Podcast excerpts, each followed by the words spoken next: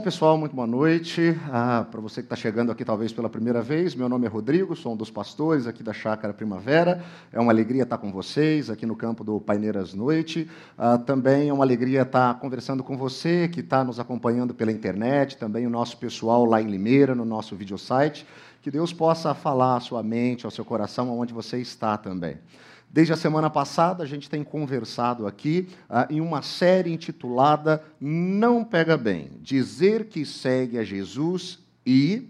Durante a semana, ah, depois da gente ouvir uma série de pessoas ah, completando essa frase, mandando algumas mensagens, ah, eu iniciei aqui uma campanha pelas nossas redes sociais, pedindo que as pessoas contribuíssem com a gente para construir essa série, dizendo o que, que não pega bem para aqueles que se dizem discípulos e discípulas de Jesus. E a gente teve aí uma série de colaborações bastante interessantes. E eu diria que ah, o primeiro a contribuir assim que a gente lançou foi o próprio pastor Ricardo, que apesar de estar de férias, ah, não deixou de participar ah, e ele mandou a sua mensagem dizendo: Ó, não pega bem dizer que segue a Jesus e ter o mandato cassado por estar envolvido em casos de corrupção. De fato, isso não pega bem. Mas terça-feira estava tendo um grupo de estudo aqui da nossa comunidade, da juventude, uh, e eu fiquei sabendo que lá eles também fizeram esse exercício e ali surgiram algumas coisas interessantes também. Uh, por exemplo, alguém disse que não pega bem dizer que segue a Jesus e chavecar e sair com todas as minas da igreja. De fato, não pega bem. Se você é um discípulo de Jesus e fica chavecando e saindo com todas as minas da igreja, isso não é uma coisa legal. Uh, que mais que apareceu lá nas contribuições pela internet? Dizer que segue a Jesus e que diz que segue a Jesus e fingir que está dormindo no busão, justo no banco preferencial. Não, não dá, né? Uh, fingir que está dormindo no banco preferencial do ônibus, uh, não dá. Usar carteirinha de estudante sem ser estudante. Ter a cara amarrada todo dia e um jeito grosseiro de tratar as pessoas. Não, não pega bem para quem se diz discípulo e discípula de Jesus. Mas fazer piadas que ridicularizam pessoas por qualquer que seja o motivo. Ah, essa próxima é, é, boa. Não pega bem dizer que segue a Jesus e levar Itubaína quente para o grupo pequeno e beber a Coca-Cola gelada do irmão. Não dá. Ah, isso não pega bem. Não, não pega bem mesmo. Né? Não pega bem não devolver o troco que recebeu a mais na padaria. Né? Você deu uma nota de cinco, uh, e aí, na verdade, ela tinha que te dar um troco de dois reais, e aí ela te dá uma de cem, e você fala, uau, tirei a sorte grande, deixa eu levar esse cem embora. Uh, não pega bem. Não pega bem também colocar em risco a vida das pessoas quando você está dirigindo e está falando no celular. Por favor, use o viva voz, pelo menos. Uh, não dirija falando no celular. Você pode continuar participando durante as próximas semanas ah, nas nossas mídias sociais, deixando a sua contribuição, a sua participação. Afinal de contas, o que você acha que não pega bem para quem diz seguir a Jesus. Durante as próximas semanas, a gente sempre vai começar os nossos encontros trazendo um pouquinho da contribuição de vocês que estão aqui assistindo na comunidade, vocês também que estão ah, nos assistindo pela internet. Vocês podem participar, ah, deixar lá a sua contribuição e a gente vai estar lendo aqui nas próximas semanas.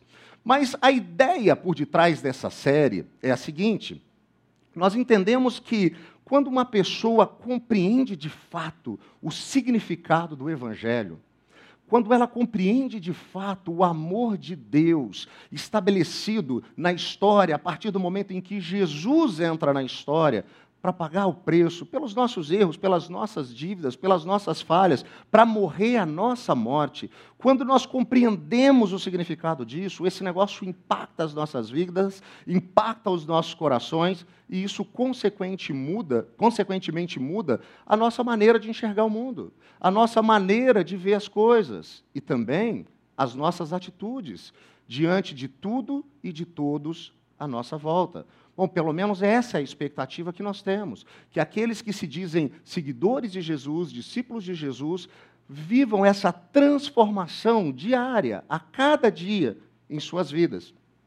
O grande problema é que a gente tem percebido que, quando a gente fala ah, do número de pessoas que se dizem seguidoras do Evangelho, seguidoras de Jesus, evangélicas em nossa nação, a gente percebe que, apesar do crescimento do número de pessoas assim, muitas mudanças ou transformações, elas acabam não acontecendo na mesma proporção. Alguns anos atrás, a revista Época lançou uma reportagem, uma edição especial, tentando imaginar como seria ah, o Brasil em 2020. Essa revista é antiga, é de 2009, e, e, naquela ocasião, ela começou ali, os, os repórteres começaram a tentar prever alguns aspectos baseados em alguns índices de crescimento, e pegando a proporção do crescimento do número de evangélicos no Brasil, a previsão deles era a seguinte: em 2020 vai ser o ano da virada. O número das pessoas que se dizem evangélicas no Brasil vai ser a maioria, mais do que 50%.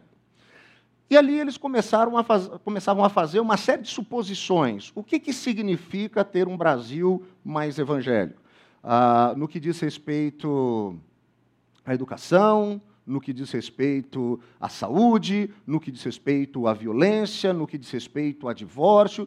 E, e eu diria que as perspectivas elas eram bastante positivas uh, da transformação que poderia ter o país se ele tivesse mais pessoas que de fato se diziam seguidores de Jesus, se diziam evangélicas. Mas o que naquela ocasião chamou um pouquinho a minha atenção e me fez pensar um pouco é se essa, esse crescimento, ele já está acontecendo ao longo de décadas. Por que, que a gente não consegue perceber ah, indícios dessa mudança à nossa volta? Bom, eu diria que a resposta veio algumas semanas depois, pela própria revista Época. Duas semanas depois, ela lança uma outra matéria, dessa vez uma matéria de capa, intitulada Deus é Pop.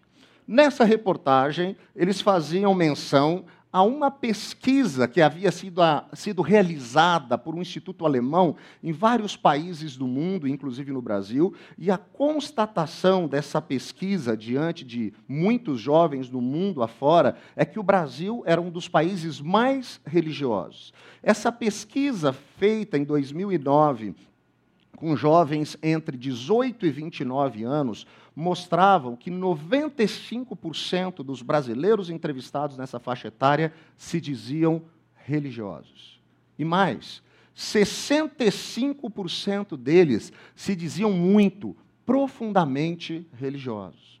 Mas a gente começa a entender um pouquinho da, desse problema crônico quando eles respondem uma outra pergunta ah, ok, você se diz religioso ou profundamente religioso, ah, você vive a sua vida a partir dos princípios e preceitos estabelecidos naquilo que você crê?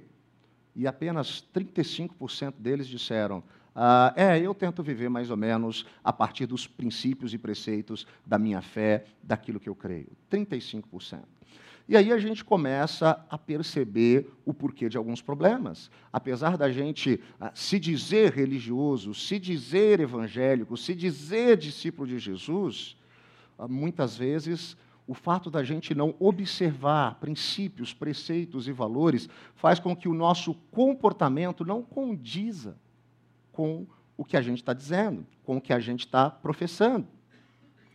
Nesse sentido, a gente vai conversar um pouquinho hoje sobre a seguinte temática: não pega bem dizer que segue a Jesus e ser imoral e anárquico. E aqui a ideia de imoral é aquele que não tem um princípio orientador moral, aquele que vive contrariamente a padrões estabelecidos e esperados de moral. E anárquico, aquele que não concebe a existência de uma forma de autoridade, de um agente direcionador, de algo que guie as suas atitudes, os seus passos, os seus caminhos. ele não tem essa forma de autoridade sobre a sua vida. Ah, e não pega bem alguém dizer que é discípulo de Jesus e não observar princípios de moral, nem se submeter a preceitos e valores. Ah, Muitas vezes a justificativa para essas pessoas acaba sendo: não, é porque ah, quando você fala daqueles valores, principalmente aqueles mandamentos que tem lá na Bíblia, ah, esse negócio é meio ultrapassado, até porque esse negócio de mandamento, de lei, isso é coisa lá do Antigo Testamento. E venhamos e convenhamos, né? Esse negócio de Antigo Testamento é chato, né? Ou historinha que tem umas coisas que não termina nunca, não pode isso, não pode aquilo, não pode isso, não pode aquilo, não pode isso, não pode aquilo, não pode fazer nada. Ah, tem um Deus bravo lá que fica bravo com todo mundo. Ah, mas aí veio Jesus e mudou tudo. Né? Porque Jesus é aquele ah, hippie, bom vivant, que está lá né, dizendo paz e amor, um banho de vez em quando. E está tudo lindo, para ele está tudo jóia. Ah, então, isso não tem nada a ver com Jesus. Ah, esse negócio de lei, esse negócio de mandamento, de seguir as coisas, isso é coisa antiga. A partir de Jesus, está tudo numa boa. Então eu não preciso ficar é, debaixo de preceitos, princípios, valores, estabelecendo isso ou aquilo outro. Está tá valendo. Queria convidar você, então, a ler comigo o texto que está lá no Evangelho de Mateus. Você pode acompanhar na nossa projeção aqui, na nova versão internacional. Você pode ler na sua Bíblia, no seu smartphone. Quando chegar em casa, você pode ler e reler esse texto que diz o seguinte: Não pensem disse Jesus, que eu vim abolir a lei ou os profetas. Eu não vim abolir, mas cumprir. Digo-lhes a verdade: enquanto existirem céus e terra, de forma alguma desaparecerá da lei a menor letra ou o menor traço, até que tudo se cumpra. Todo aquele que desobedecer a um desses mandamentos, ainda que dos menores, e ensinar os outros a fazerem o mesmo, será chamado menor no reino dos céus. Mas todo aquele que praticar e ensinar esses mandamentos será chamado grande no reino dos céus. Pois eu lhes digo que se a justiça de vocês não for muito superior à dos fariseus, os religiosos de plantão daquela época, e dos mestres da lei, de modo nenhum vocês entrarão no reino dos céus. Quando a gente olha para essa fala de Jesus, a gente percebe que é, desde o começo parece que ele está querendo pontuar alguma coisa. Ele está dizendo: olha, ah, vocês aqui que estão me ouvindo, não pensem, não imaginem que eu vim aqui abolir, abolir a, a lei ou os profetas. Uh, eu, eu não vim fazer isso, eu não, eu não vim acabar com a lei. Uh, por que, que Jesus já começa essa parte do seu discurso afirmando de maneira tão veemente que ele não veio para acabar, para deixar de lado a lei? Muito provavelmente ah, já havia muito burburinho a respeito de algumas coisas que Jesus fazia. Afinal de contas, ah, o pessoal ali já presenciava os discípulos de Jesus colhendo espigas no sábado, e isso não podia fazer. Isso era contra o que eles entendiam ser lei. Ah, e mais, teve uma história de um dia que Jesus curou um cara, e era sábado. Como é que Jesus podia fazer um negócio desse de sábado? Ah, sábado não é o dia da gente ficar de boa? Ele então não está observando a lei? E mais, Jesus ainda, quando ele falava a respeito ah, dos seus ensinamentos, e ele dizia: ouçam o que eu digo. Como assim ouçam o que eu digo? Ah, quem diz alguma coisa é a lei, quem diz alguma coisa são os profetas, quem diz alguma coisa são os escritos da nossa sabedoria, não você. Quem é você para dizer alguma coisa?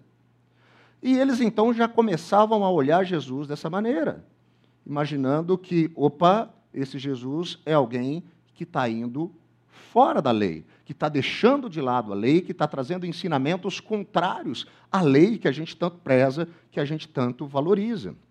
Agora, eu queria chamar a atenção para a palavra usada aqui por Jesus, dizendo que ele vem não para abolir, mas para cumprir a lei. E a palavra cumprir aqui em grego significa literalmente encher, preencher. É, é isso que Jesus vem fazer. Ele entra na história para preencher, para encher, para fazer com que a lei de fato não só se cumpra, mas como ela tenha sentido. John Stott, no livro Contra a Cultura Cristã, ele traz alguns aspectos a respeito disso e ele fala sobre a, a lei, o Antigo Testamento, ah, como aquilo que contém ensinamento doutrinário. Porque a lei, os profetas, os escritos do Antigo Testamento, eles nos instruem sobre Deus, eles nos falam a respeito ah, do ser humano, sobre as suas limitações, sobre a salvação, mas ainda assim, é, essa é uma revelação apenas parcial. Jesus é aquele que entra na história e cumpre o todo, no sentido de completá-lo com a sua pessoa, com seus ensinamentos e a sua obra. Jesus completa, constantemente vai dizer: olha, vocês ouviram isso, e a gente vai perceber aqui spoilers dos próximos capítulos, ah, na continuação do Sermão do Monte, Jesus dizendo isso. Ó, vocês ouviram isso, mas eu vou além, eu vou dizer isso também. Ele vem para completar os ensinamentos e, principalmente, completar com a sua obra. Porque a lei, o Antigo Testamento, ela está apontando para algo que Jesus vai, de fato, fazer, que Jesus vai de fato mostrar no seu ministério, na sua morte e na sua ressurreição. Ainda, Stott diz que a lei, o Antigo Testamento, ele contém uma profecia ou profecias preditivas. Grande parte dos escritos do Antigo Testamento contemplam ah, o dia do Messias, do ungido, ah, do escolhido da parte de Deus que entraria na história, profetizando por meio de palavras ou apresentando com a partir de figuras e tipologias. Mas isso não passa de algumas previsões. Jesus é aquele que cumpre integralmente, no sentido de que tudo aquilo que havia sido predito, e a gente ouve lá a respeito do profeta Isaías falando isso, aí o outro profeta dizendo aquilo a respeito desse Messias que viria, e a gente percebe cada detalhe, cada uma dessas coisas sendo cumpridas onde? Na vida de Jesus no ministério de Jesus, na morte de Jesus, na ressurreição de Jesus. Então, é, ela aponta para aquilo que Jesus, de fato, viria a fazer ainda. A lei, o Antigo Testamento, contém preceitos e princípios éticos e morais. Mas repare, eles são frequentemente mal interpretados, até mesmo desobedecidos, mesmo por parte dos religiosos. Mas Jesus os cumpriu em primeiro lugar. A gente olha para a vida de Jesus e vê alguém que vive de maneira reta, coerente. Ele obedece esses princípios, esses preceitos, porque, como disse João Batista, ele nasceu sob a lei e estava determinado a ele cumprir toda a justiça. Então, Jesus é aquele que cumpre a lei cumpre a lei de todas as formas, de todas as maneiras. Os seus preceitos éticos, ah, mas também ele sendo aquilo para o qual a lei apontava. Ah, desde os seus ritos sacrificiais, que nos faziam entender e compreender a morte e a ressurreição de Jesus. Quando ele entra na história para morrer pelos nossos erros e nossas falhas. Ah, e isso é um apontamento da lei, um ensinamento da lei que se cumpre em Jesus. A atitude, então, de Jesus com a lei, com o Antigo Testamento, não é, é de destruição, de descontinuidade, muito pelo contrário, é de uma continuidade construtiva daquilo que havia sido estabelecido. E ele resume, então, a posição dele numa simples palavra: não na abolição da lei, não deixar de lado a lei, não deixar de lado os mandamentos, não deixar de lado os preceitos e direcionamentos, mas o cumprimento. Ele é aquele que entra na história para cumprir a lei de todas as formas, de todas as maneiras. aí a gente consegue compreender melhor o que, que o apóstolo Paulo está dizendo quando ele escreve a carta para a igreja que estava na cidade de Roma, e ele fala assim: porque o fim da lei é Cristo, para a justificação de todo o que crê. É, o apontamento da lei, o cumprimento da lei, o significado da lei, ele está em Cristo. Citando novamente o John Stott, isso não significa que agora a gente está livre para desobedecer a lei, mas justamente o oposto. Significa antes que a aceitação de Deus não é através da obediência à lei, mas através da fé em Cristo. E é a própria lei quem dá testemunho dessas boas novas. É a própria lei quem aponta para Jesus. É a própria lei que nos faz compreender quem Ele é e o que Ele pode fazer nas nossas vidas e como Ele pode mudar o rumo da história. Mas aí, a gente continua lendo ah, esse texto das bem-aventuranças, e aí a gente vê lá ah, esse negócio de quem mexer aqui ah, num pontinho, num acento ah, da lei, esse negócio é complicado, ainda mais aqueles que ficarem ensinando essas coisas, e aí ele chega no versículo 20. E no versículo 20, ele traz ah, aspectos da lei para nós, cristãos, discípulos e discípulas de Jesus. E olha o que, que ele diz. Pois eu lhes digo que se a justiça de vocês não for muito superior à dos fariseus e dos mestres da lei, de modo nenhum, de modo nenhum, vocês entrarão no reino dos céus. Eu vou ler de novo. Pois eu lhes digo que se a justiça de vocês não for muito superior à dos fariseus e mestres da lei, de modo nenhum vocês entrarão no reino dos céus. Ah, e aqui, ele está falando de muito superior, de exceder bastante a justiça dos religiosos, dos fariseus daquele tempo. E eu sei, agora esse negócio está ah, trazendo uma série de questionamentos à sua cabeça. Porque, afinal de contas, a, a grande paixão dos religiosos, dos fariseus, não era obediência à lei? Não era disso que eles falavam o tempo inteiro?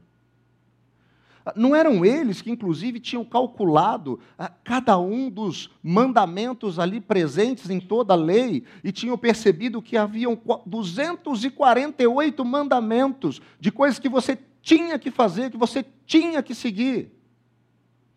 E também existiam 365 proibições, aquilo que você não deveria fazer, aquilo que você não podia fazer. Ah, tinha uma proibição para cada dia do ano, né? Ou hoje eu não posso fazer. Mas você não tinha que seguir uma só a cada dia, você tinha que seguir todas, todos os dias, viu? Ah, mas não eram eles que apontavam para isso, não eram eles que diziam isso? Agora, como pode então a justiça cristã verdadeiramente exceder a justiça dos fariseus. Como a nossa justiça, o nosso comportamento, as nossas obras de justiça, as nossas atitudes, elas podem exceder a justiça dos fariseus. Como pode essa justiça cristã superior, então, tornar-se condição para a entrada no reino de Deus? Parece que esse negócio está indo contra tudo aquilo que a gente ouve todo domingo aqui na comunidade. Porque todo domingo a gente fala a respeito de Jesus, da graça que tem a ver com Ele. Ah, como é que esse negócio da justiça nossa, se ela não for maior que a dos fariseus, a, a gente não entra no reino do céu? Será que o que, Jesus está dizendo aqui é um ensinamento da salvação pelas obras? Então, a, a, minha salvação vai se dar a partir daquilo que eu fizer, a, da minha capacidade de ser bonzinho, de fazer coisas boas, de Deus olhar para mim e falar assim: menininho bonzinho, vai merecer presente de Natal. É isso? Será que é disso que Jesus está falando? E se ele estiver fazendo isso, será que ele não está contradizendo uma coisa que ele tinha acabado de dizer?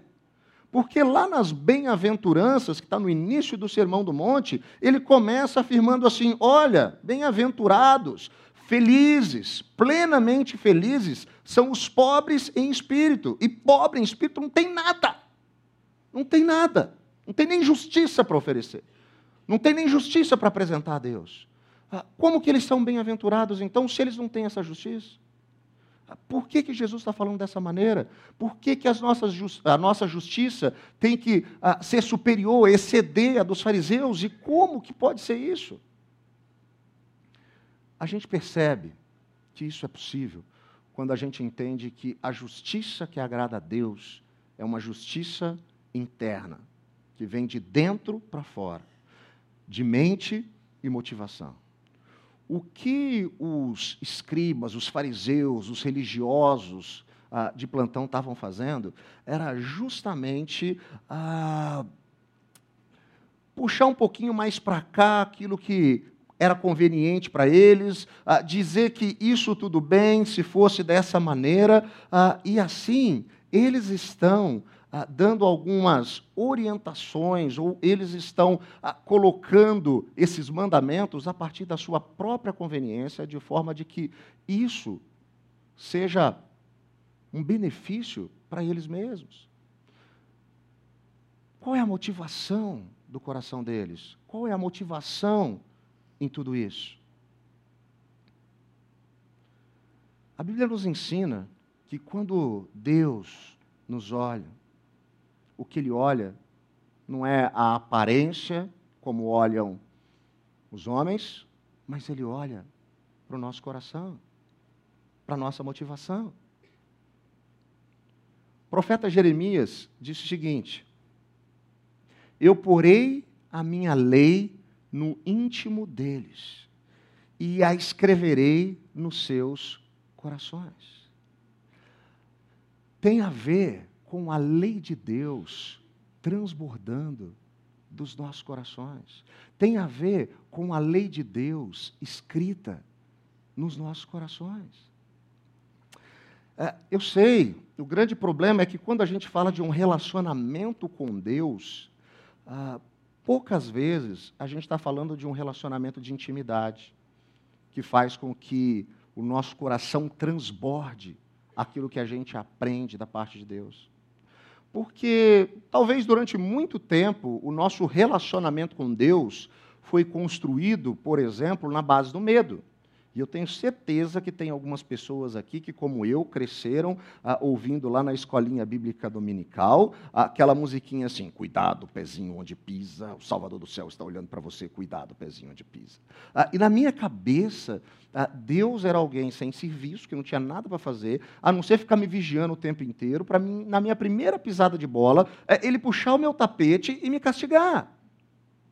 Então, era melhor eu andar na linha porque afinal de contas, se eu não fosse um bom menino, ah, eu, eu não ia ter meu presente de Natal. Se eu não fosse um bom menino, eu não ia para o céu. Se eu não fosse um bom menino, eu ia para o inferno. Então, ah, deixa eu tentar ser um bom menino. Essa era a grande motivação. Mas eu diria que isso é lá no meu tempo de menino, né? Hoje as coisas mudaram, porque afinal de contas hoje tudo são business, né? Então ah, hoje o nosso relacionamento com Deus ele se dá à base do negócio.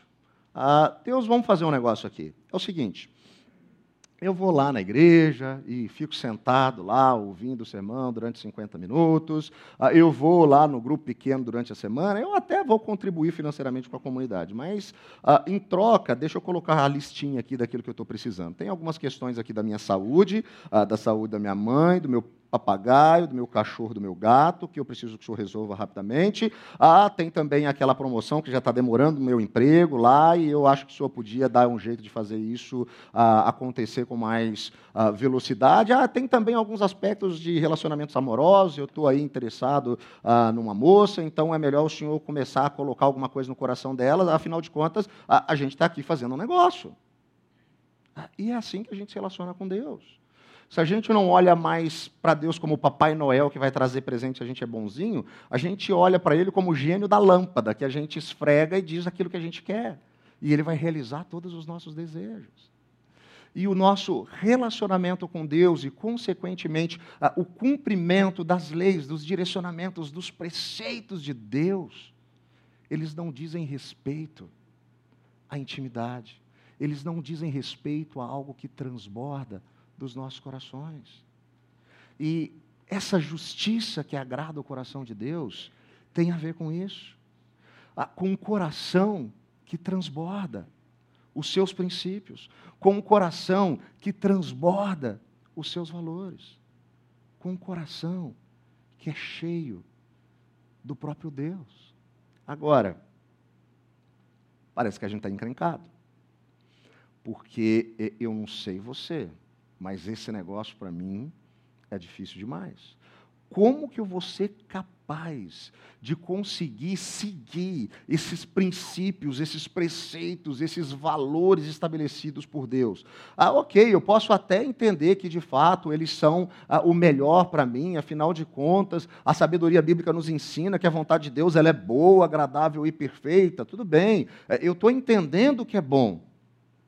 Mas o apóstolo Paulo, que é o apóstolo Paulo, falava da dificuldade dele de fazer é, aquilo que era correto e que acabava muitas vezes fazendo aquilo que não devia. Ah, como é que eu vou conseguir fazer isso? Como que é possível seguir ah, esses direcionamentos, ah, esses valores, esses princípios? O profeta Ezequiel, há muito, muito tempo atrás, viria a predizer como isso seria possível?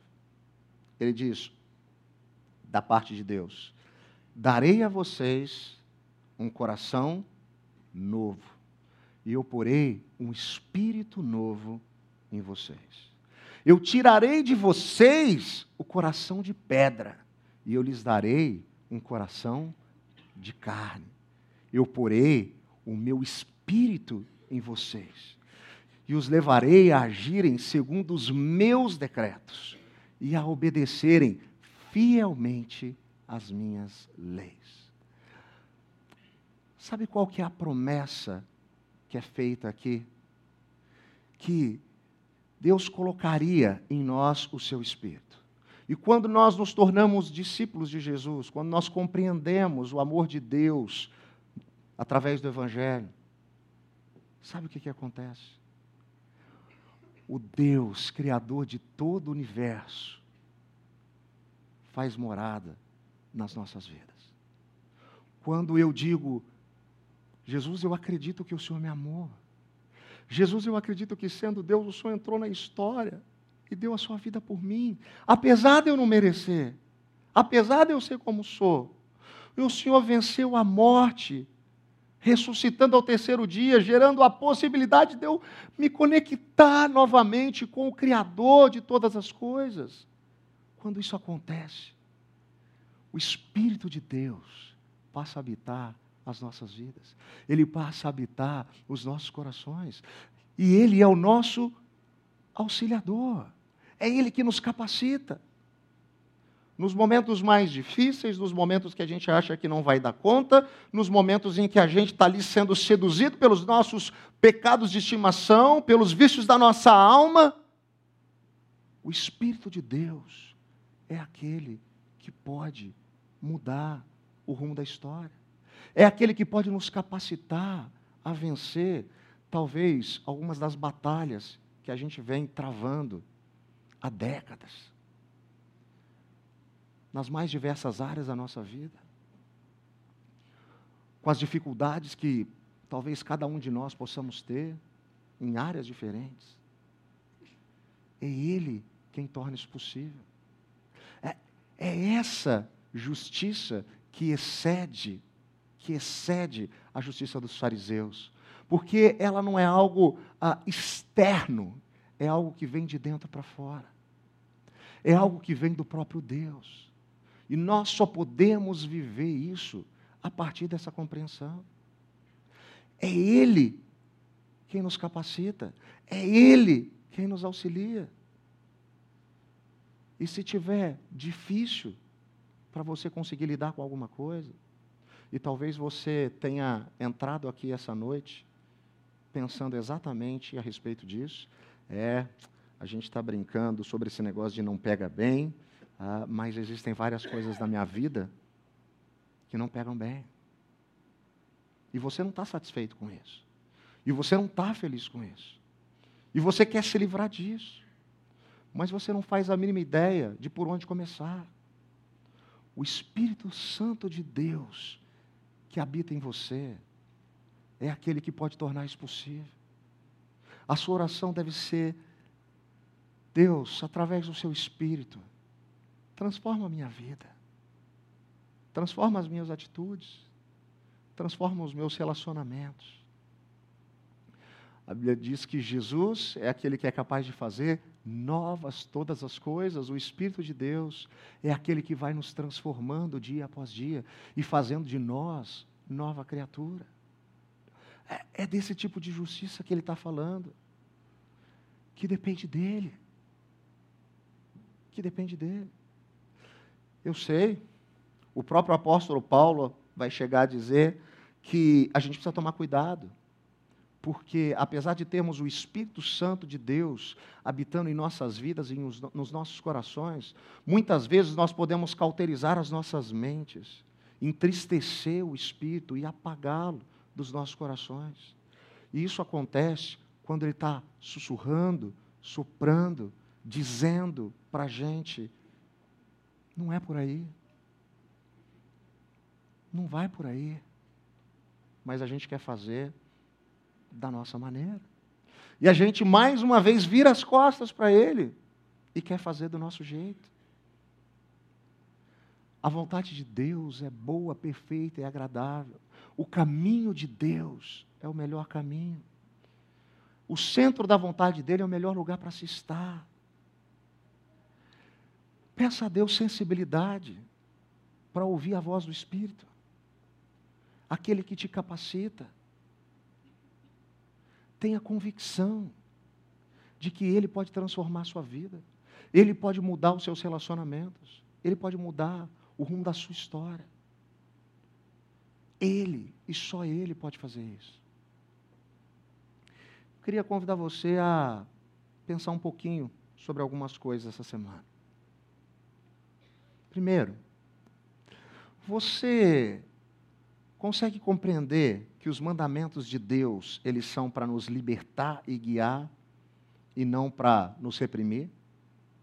Desde os Dez Mandamentos, e há um tempo atrás a gente fez aqui uma série ah, intitulada Os Dez Mandamentos, e a gente queria mostrar ah, que quando a gente estava falando a respeito de mandamentos, daqueles estabelecidos ali ah, para o povo hebreu que estava saindo do Egito, isso não era uma maneira de cercear a liberdade deles, muito pelo contrário.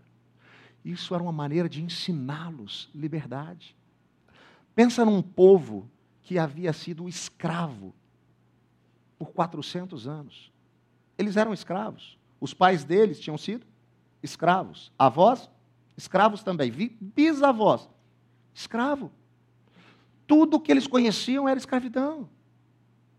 O que que um povo que geração após geração viveu debaixo da escravidão, no momento que se liberta vai reproduzir? Escravidão. Os mandamentos de Deus são para trazer liberdade, são para guiar. Se eles fossem observados, muitos dos problemas, ou talvez a totalidade dos problemas que nós temos, poderiam ser resolvidos.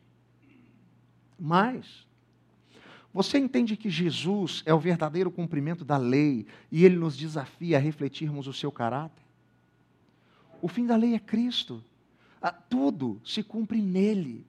Ah, desde ah, os ritos sacrificiais que apontavam para ele, desde as profecias que mostravam aquilo que ele viria a viver e como ele iria morrer, desde as leis e orientações que ele veio para cumprir e para obedecer. O cumprimento da lei está em Jesus. Agora, ele nos desafia a refletir o seu caráter. E quando nós compreendemos o amor de Jesus por nós, e temos o nosso coração constrangido por tamanho amor, o qual nós não merecemos, nós passamos a viver a cada dia tentando refletir esse caráter, ser mais parecido com Ele, ser mais parecidos com Jesus. Ainda, lembre-se, a gente não vai conseguir fazer isso tudo sozinho a gente não vai. Eu não consigo, você não consegue. A gente não dá conta. Faz parte da nossa natureza. Mas Deus nos deu um presente. Ele resolveu habitar na sua vida. Você consegue entender o que, que isso significa? Você consegue voltar para a sua vida na segunda-feira, para a atividade normal, depois de entender o que isso significa? O Criador do universo, de todas as coisas, que podia habitar em qualquer lugar, Ele quis habitar em você, na sua vida, no seu coração. É impossível esse negócio não mexer com a gente. É impossível a gente não querer viver de maneira diferente. Quando a gente tem consciência que Deus, através do seu Espírito, habita as nossas vidas. É Ele quem nos capacita, é Ele quem nos auxilia. Nesse sentido, a última pergunta, ou a última observação aqui, é para levar você a olhar para dentro de você. Em que áreas da sua vida você sente que você precisa do auxílio do Espírito Santo para seguir os princípios de Deus e refletir o caráter de Jesus? Porque talvez você tenha facilidade com algumas coisas. E talvez quando eu li aqui algumas coisas a respeito do que não pega bem, você se divertiu e disse: Não, tudo bem. Ah, eu não tenho problema de uh, dirigir falando ao celular. Mas talvez você fique seduzido no momento em ter que devolver o troco.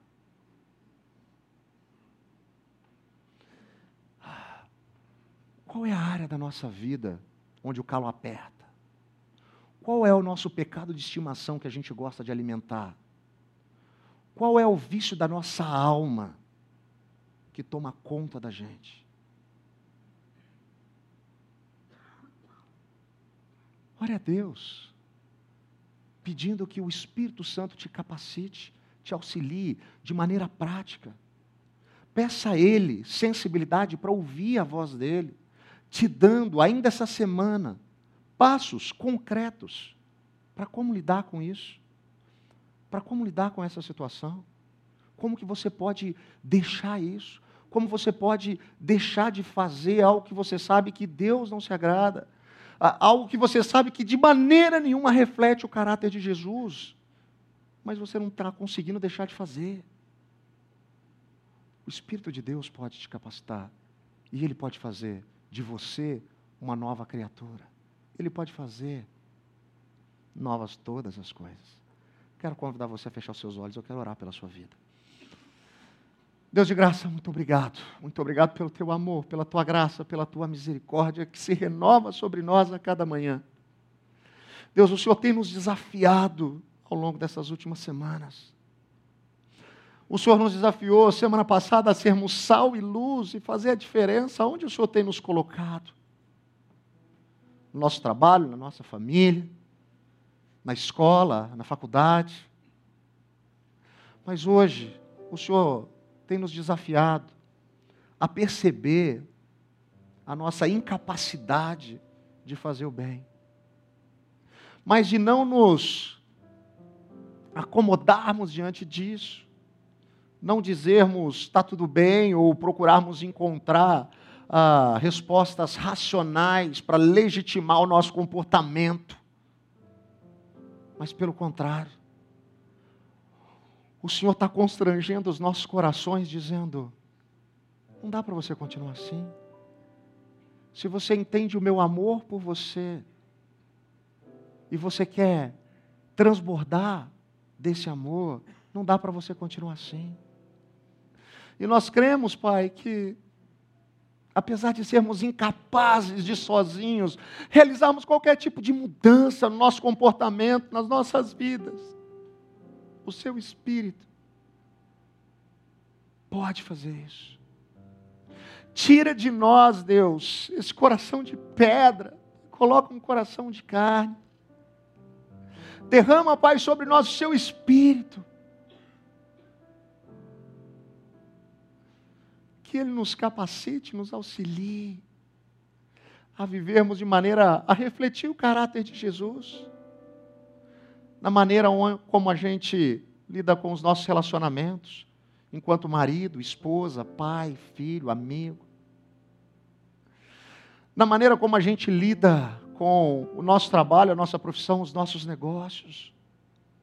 com uma ética e uma moral que reflete o caráter de Jesus. Que o nosso lazer, o nosso tempo livre, é aquilo que a gente faz quando ninguém está olhando, também possa fazer o Senhor sorrir. Deus faz isso na vida da nossa comunidade. Dá esse entendimento.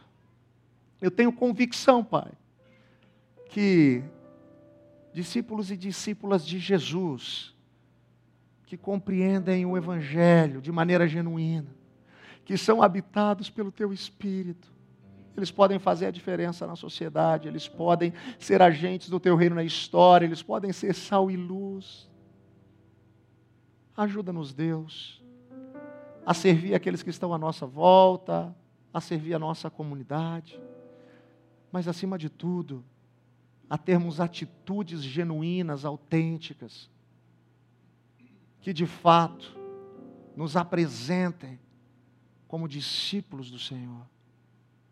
Nós oramos agradecidos, mais uma vez, pelo teu amor, pela tua graça e pelo sangue derramado por Jesus naquela cruz. É assim que nós oramos. Amém.